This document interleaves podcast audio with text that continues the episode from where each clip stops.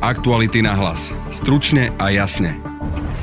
Nová strana Eduarda Hegera má ambíciu spájať aj ďalšie politické subjekty. Tam tá spolupráca, myslím si, že by mohla smerovať k nejakej koalícii. Koalícii predvolebnej či povolebnej? Predvolebnej, predvolebnej. Predvolebnej koalícii z KDH. Dobre. Áno. Dnes sme preto volali viacerým kandidátom na spájanie, napríklad predsedovi KDH Milanovi Majerskému. Bol by to krok vedľa, aby sme my s týmto projektom pána Hegera išli do spolupráce. Ale aj šéfovi Maďarského fóra Žoltovi Šimonovi, či bývalému predsedovi KDH Alojzovi Hlinovi sme pripravení tomu pomôcť, ale zase ono je dôležité aj dodať to, že za predpokladu, že bude záujem. Druhou témou dnešného podcastu je dnešný Medzinárodný deň žien.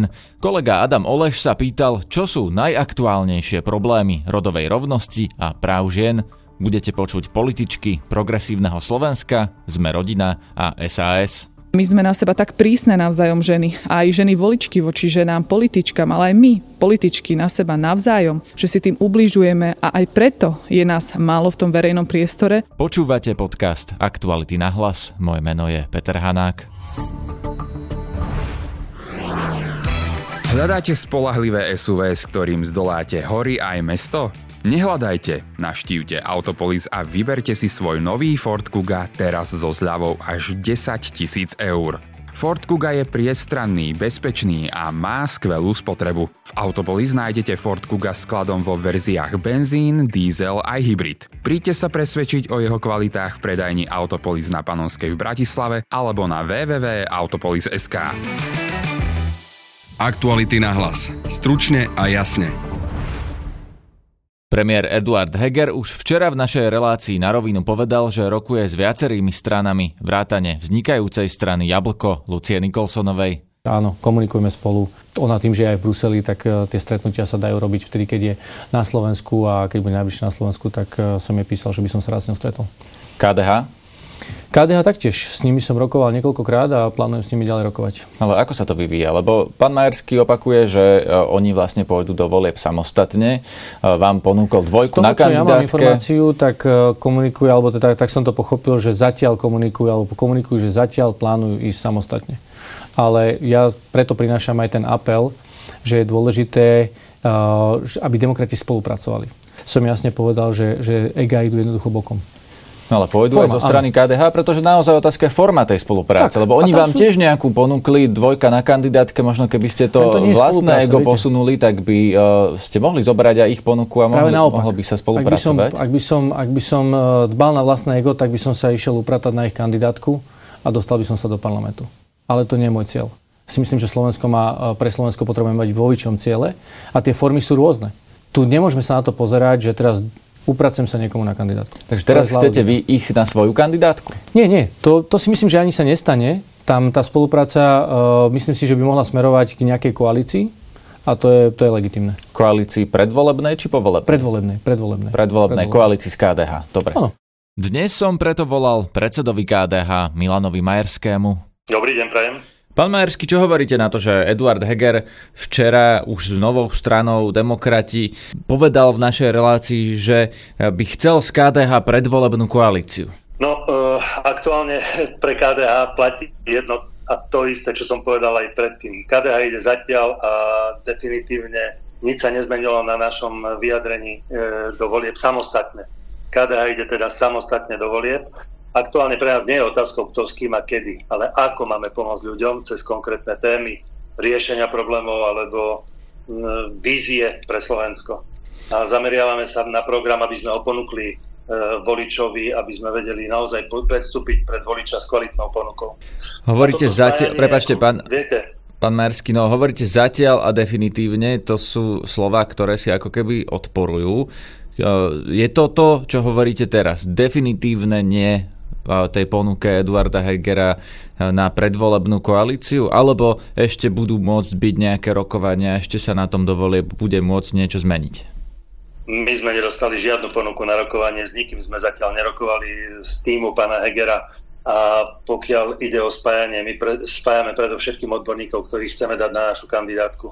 Pán Heger nepredstavil uh, žiadnu tému, žiadnu víziu, predstavil svet e, politikov, ktorí sú skôr liberálni. KDH je konzervatívnou politickou stranou a ja si myslím, že bol by to krok vedľa, aby sme my s týmto projektom, doslova do písmena projektom pána Hegera, e, išli do spolupráce.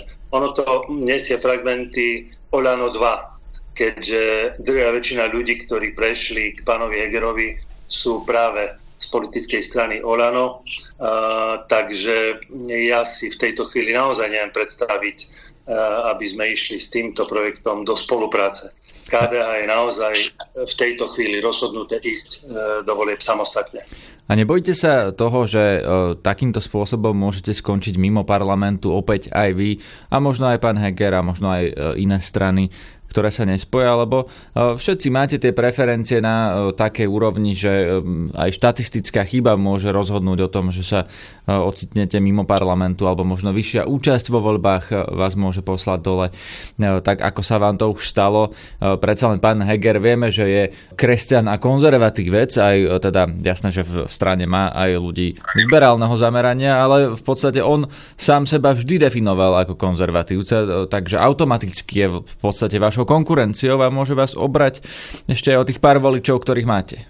Neviem, či hovoríte dobre. KDH je aktuálne očistená politická strana, ktorá posilnila, posilnila aj na percentách, posilnila aj v rámci regionálnej politiky. Sme politickou stranou, ktorá má naj, takmer najviac starostov a primátorov, čiže KDH je tu nové. Samozrejme, s týmto prichádzajú aj témy, a príprava programu, o ktorom som už hovoril. A tento program chceme ponúknuť voličom a kam, dobrou kampaňou ja verím, že ich presvedčíme, že KDH je politická strana, ktorá bude naozaj reálne reprezentovať ten konzervatívny svet e, ľudí na Slovensku. Ľudia by mali mať ponuku dobrej, kvalitnej, konzervatívnej kresťanskej politickej strany E, ja som presvedčený, žiadne mačkopsy jednoducho nefungujú. Už som sa vás pýtal pred časom aj vašich ďalších straníkov, že či neplánujete teda nejakú integráciu s tými ďalšími konzervatívnymi silami, lebo aj tých je na slovenskej scéne viac a sú fragmentované napríklad pán Vašečka, pani Záborská, tam boli nejaké kontroverzie okolo toho, že s pani Záborskou nerokujete, ale s jej stranou áno. Ako to vlastne teda je? Máme v pláne e, rokovať aj s Kresťanskou úniou, e, v akom zložení kto každý príde na rokovanie a v tejto chvíli vám neviem povedať, ale máme na pláne e, rokovanie v krátkej dobe. Či bude niečo zo spolupráce, to vám v tejto chvíli neviem povedať. Na linke máme Žolta Šimona zo strany Maďarské fórum. Dobrý deň. Dobrý deň, prajem. Pán Šimon, eh, premiér Heger povedal, že s vami ešte nerokoval eh, o vašom prípadnom členstve alebo kandidatúre za jeho novú stranu. Prečo je to tak? No, neviem, prečo je to tak. Eh, my sme pána Hegera nekontaktovali, nemali sme záujem, pretože my sme videli, že dlho, dlho, dlho sa nevie rozhodnúť a nebo, nebol zmyslom o, ani dôvodom, prečo ho osloviť, lebo on sa musel najskôr rozhodnúť. Rozhodol sa až predčerom v noci, včera ohlásil, že zakladá alebo je predsedom strany demokra- demokrati, takže ešte ten priestor tu nebol. Vieme si predstaviť spoluprácu.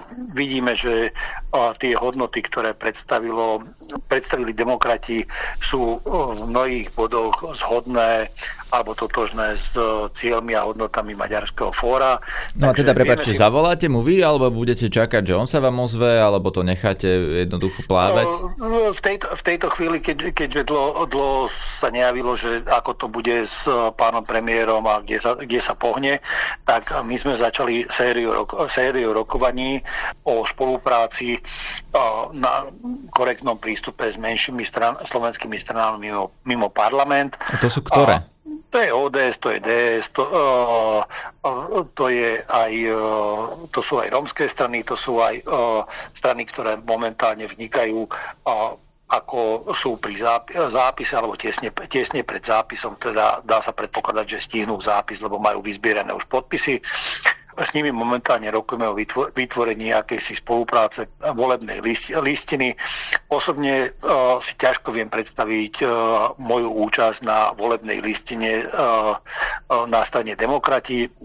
Keď chceme pomôcť Slovensku, tak potrebujeme čo najviac maďarských voličov, maďarsky cítiacich voličov dostať k urnám a ich hlasy premeniť na poslanecké kreslá a to nevidíme za veľmi efektívne v podobe politickej, politickej strany alebo volebnej listiny demokrati. Takže vy budete skôr hľadať nejaké iné riešenie pre seba a svoju ale, stranu. Ale, ale, v každom, ale v každom prípade sme pripravení si sadnúť za rokovací stôl, sme pripravení spolupracovať aj pred voľbami a dúfam, že úspešne zvládneme aj tieto voľby aj, aj po voľbách, pretože je treba povedať, že e, tu asi ani demokrati sami nebudú vedieť vládnuť, takže tu bude treba, potrebná širšia spolupráca. Z malej strany Dobrá voľba sa nedávno odpojila platforma Umiernený, ktorú reprezentuje najmä bývalý predseda KDH Alois Hlina. Dobrá voľba sa totiž ide spájať so stranou Hlas a Alois Hlina označil Hlas za ľavicových liberálov a seba za pravicového konzervatívca. Dobrý deň, ďakujem pekne za pozvanie. Vy sa ešte chystáte kandidovať do parlamentu?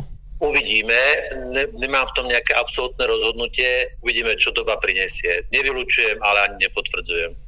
S Eduardom Hegerom o tom nerokujete, lebo on teraz sa stavia do tej pozície, že ide spájať uh, tieto pravicovo, možno aj konzervatívne sily, uh, tak tam by ste to zapadali. Uh, vy sa nechystáte na kandidátku strany demokrati? Ja som rád, že sa objavuje v slovníku politikov, ale aj v, komentátoroch uh, umiernenosť a nepopulizmus. Tu chcem povedať, že my sme toto už, uh, dokonca sa tak voláme ako platforma, my sme už o tomto hovorili dávno, hej, o umiernenosti, o názorovej umiernenosti a nepopulizme.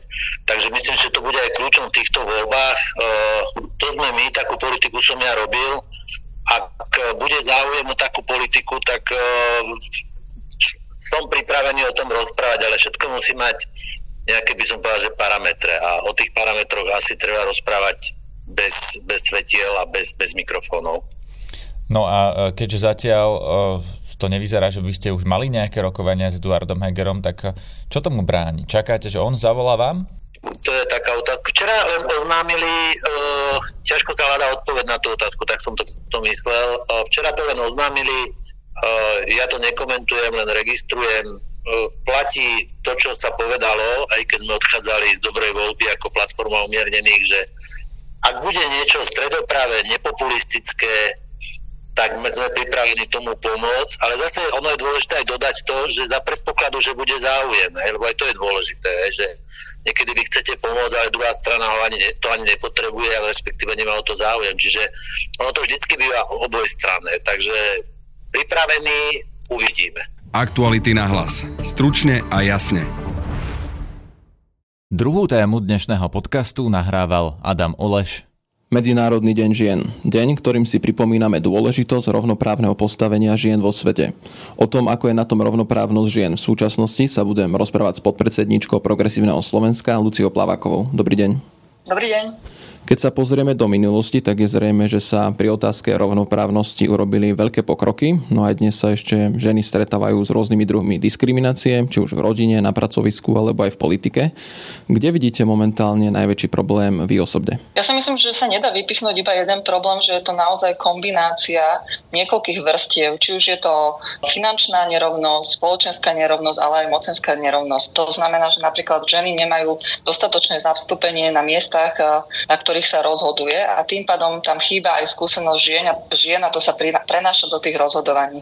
Napríklad máme len 20% žien v parlamente, dve ženy vo vláde zo 14, dve ženy z 13 na ústavnom súde, čo tak demonstruje e, ten nepomer zastúpenia.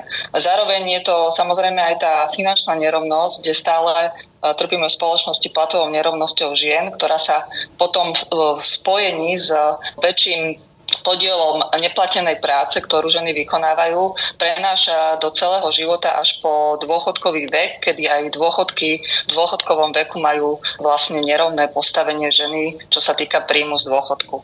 To znamená, že sa to prenáša celým životom ženy a ďalšou vrstvou je samozrejme spoločenská nerovnosť, ktorá sa týka e, do veľkej miery aj rodovo podmieneného násilia, ktoré je na Slovensku stále vo veľkej miere rozšírené a je potrebné spraviť veľmi veľa opatrení, aby sa to zminimalizovalo. Keď ste spomínali tú politiku, tak ako dociliť, aby tam bolo viacej žien? Malo by to byť nejako, že dané, aby to bolo na polovicu, polovica muži, polovica ženy? Sú rôzne opatrenia, ktoré sa využili v rôznych krajinách, či už európskych alebo aj mimo Európskej e, únie. E, napríklad je to nejaký pomer e, žien na kandidátkach, ktorý býva buď stanovený aj, aj právnou normou, alebo e, do veľkej miery ideálne je, keď k tomu dobrovoľné strany takýmto spôsobom pristúpia a zabezpečia rovnomerné zastúpenie žien na kandidátkach.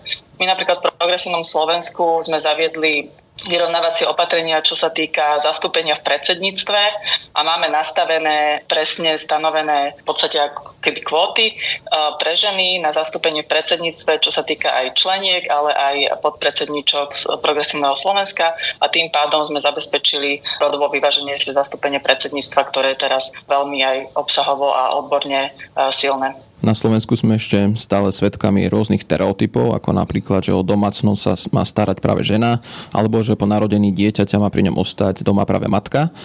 Ako sa zbaviť týchto stereotypov? Určite sa dajú robiť mnohé politiky v rámci rodinných politík, keď sa podporuje e, podiel mužov na starostlivosti o deti, či už je to krátko po narodení, ako je otcovská dovolenka, ktorá bola napríklad e, zavedená nedávno ako dôsledok e, transpozície smernice v podstate Európskej únie. V tomto ohľade naozaj aj Európska únia robí podstatné kroky, ktoré, ktoré istým spôsobom aj nutia Slovensko, aby ich príjmalo a posúvala sa táto úroveň aj u nás. Sú to rôzne aj podporné mechanizmy, ktoré presne ako keby v zásade tým finančným rozložením v rámci rodinných politík, či sú to rôzne príspevky materská, rodičovská, motivujú aj mužov, aby zostávali s deťmi doma a to, z toho benefitujú vlastne všetci. Aj tie deti, aj, aj ženy, aj samotní muži, ktorí majú oveľa lepší e, vzťah potom so svojimi deťmi. Pri mikrofóne vítam poslankyňu za stranu SAS Vladimíru Marcinkovou. Dobrý deň. Dobrý deň, prajem. Dnes oslavujeme Medzinárodný deň žien, ktorý poukazuje na boj za ich rovnoprávnosť. O akých právach žien by sme sa mali rozprávať v dnešnej dobe a kde vidíte možno ten najväčší problém vy v rovnoprávnosti? O tých právach sa rozprávame a vďaka aj Európskej únii, ktorá je v tomto veľmi proaktívna a bojuje za zrovnoprávnenie žien aj v podstate v pracovných podmienkach, aj v rodinných podmienkach a tak ďalej. Ale samozrejme sú tu stále prevládajúce fenomény v našej spoločnosti, ktoré to tým, že nám stiažujú. Včera vyšiel prieskum toho, aký rozdiel je v platoch žien a mužov na rovnakých pozíciách, vlastne takmer štvrtinový, čo naozaj nie je odrazom nejakej vyspalej spoločnosti a spoločenskej atmosféry priaznivé k ženám. Ale ja vidím ďalší spoločenský fenomén, ktorý by sme si mali my ženy aktívne pripomínať a to je taká súdržnosť, pretože teraz čítam veľmi dobrú knihu o feminizme a tam zaznelo, že sesterstvo je mocná vec,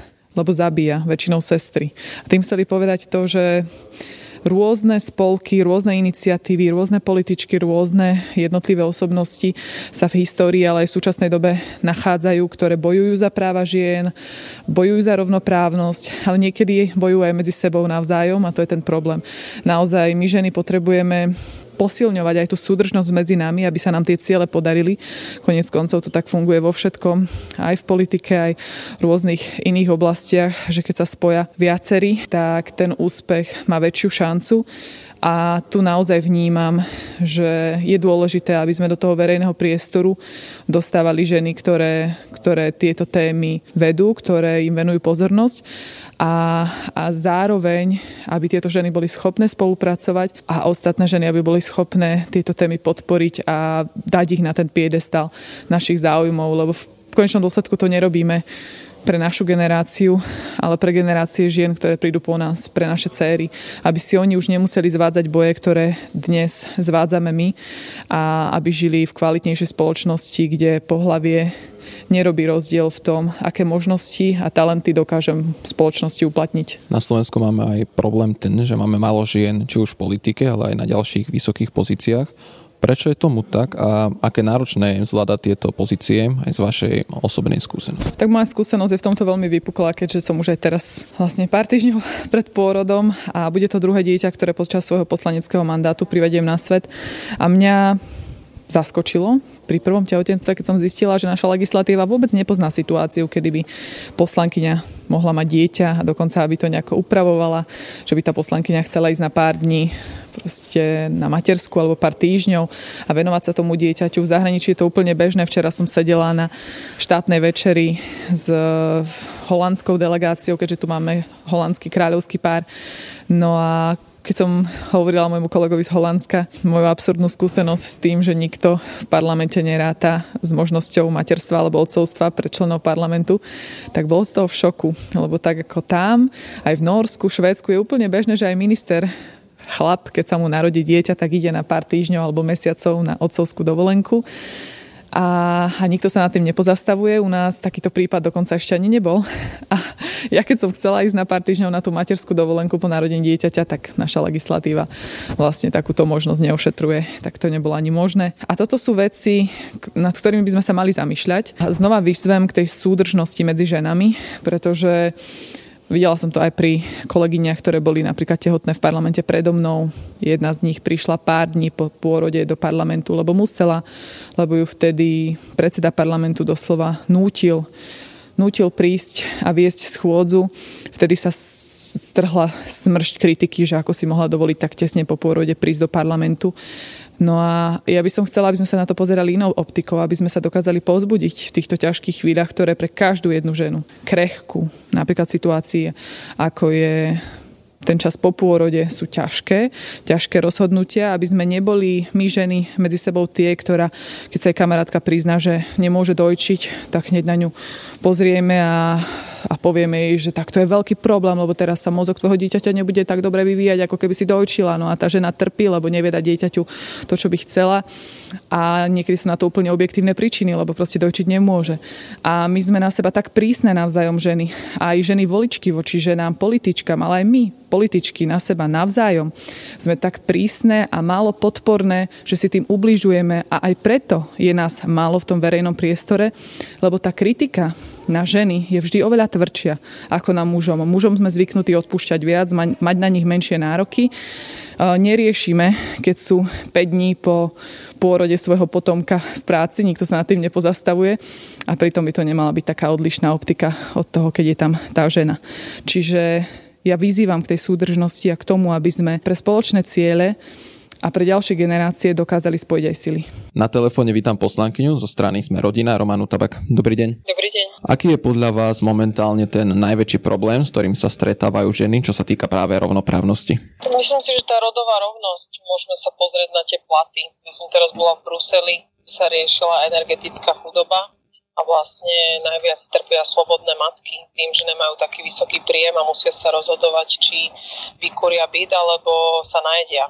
A ako tento problém by sa dal riešiť? Ja si myslím, že dá sa to určite riešiť aj zmenou zákonov a tým, že si to vláda bude uvedomovať a bude robiť patričné kroky, aby, aby tie ženy boli dostatočne odmenené a hlavne, aby mali dobré podmienky na život a hlavne aj výhodné pracovné podmienky pre matky. Rodovú priepas, nazvime to, vidíte hlavne v týchto platoch? Je to jeden z tých problémov, ten som práve vypichla. Dá sa povedať, že tepla. Na Slovensku máme aj problém s tým, že málo žien je či už v politike alebo na vyšších pozíciách. Ako by sa dal možno tento problém riešiť? Tak ako by sa to dalo riešiť? No v prvom rade sa ženy musia cítiť komfortne v tej politike a vidíte, že vlastne keď žena ide do politiky, čomu všetkému čeli a musí byť neskutočne silná a, a musí to proste zvládať. A to je to, čo som povedala ja, že ja keby som nebola športovkynia, tak by som nikdy tento tlak nevedela zvládnuť a hlavne by som sa necítila komfortne. Takže dá sa povedať, že tá žena na tú politiku musí byť stvorená, musí sa cítiť komfortne a musí, musí proste bojovať s tým, čo je, lebo politika nie je len o práci, ale je to vlastne aj boj s médiami, takže je to o tom, ako sa tá žena bude cítiť komfortne v tej politike, lebo tých žien je veľmi veľa, ktoré sú múdre a vedia vyriešiť problémy, ale je tam, proste politika je aj o tých médiách. Takže ako to vyriešiť, viete, čo to neviem, ako nalakať tie ženy do tej politiky. No musia sa cítiť komfortne v tej, v tej politickej zóne. Aj vlastne s kožou na trh, ako sa hovorí. V parlamente máme cez 30 žien a z toho podľa mňa ľudia poznajú tak e, ani nie 10, lebo veľa žien je tam dá sa povedať, že ticho a robí, robí za, za, za, za clonou, lebo nechcú byť proste toľko videné a zle zvládajú možno tú mediálnu kritiku, ale to je s tým spájané a neviem, podľa mňa je pre mňa to je úplne niečo prirodzené, že proste sa stretávať s tou kritikou a proste bojovať verejne. Niektorí majú názor, že malo by to byť rozdelené na polovicu aj parlament, že polovica žien a polovica mužov. To vnímate ako? Mm, s tým nesúhlasím, lebo nesúhlasím s tým. Proste tam hlavne majú byť ľudia, ktorí sú zvolení a na základe, na základe o, vedomostí a vzdelania. Toto by, som, toto by som určite neriešil nejakými kvótami, že musí byť 75 žien a 75 mužov v parlamente. Ale ja napríklad aj posledné voľby som ľudí vyzývala, že vlastne na voľbu môžete voliť štyroch o, politikov a vždy vlastne ľudí vyzývam, že aspoň jeden krúžok nech dajú žene. Ale viete, čo dá sa to aj zmeniť tým, že tie ženy budete podporovať, že dá sa to, len proste ich treba pripraviť na to. No. To je na dnes všetko. V tejto chvíli si môžete pustiť už aj podcastovú verziu našej relácie na rovinu s Eduardom Hegerom. V zajtrajšom rannom podcaste Ráno na hlas budete počuť politológa Erika Laštica, ktorý podrobne rozoberá, čo spôsobí premiérová nová strana na slovenskej politickej scéne. V dnešnom ráne na hlas, ktoré vyšlo už v stredu ráno, bol Filip Sedov, mladý Rus, ktorý prišiel otvoriť oči slovenským proruským protestujúcim, aby im vysvetlil, kto a ako reálne môže dosiahnuť mier na Ukrajine. Všetky tieto podcasty nájdete na webe Aktualit alebo v podcastových aplikáciách v jednotnom feede podcasty Aktuality.sk. Na dnešnej epizóde podcastu Aktuality na hlas sa podielali Adam Oleš a Matej Ohrablo. Zdraví vás Peter Hanák. Aktuality na hlas. Stručne a jasne.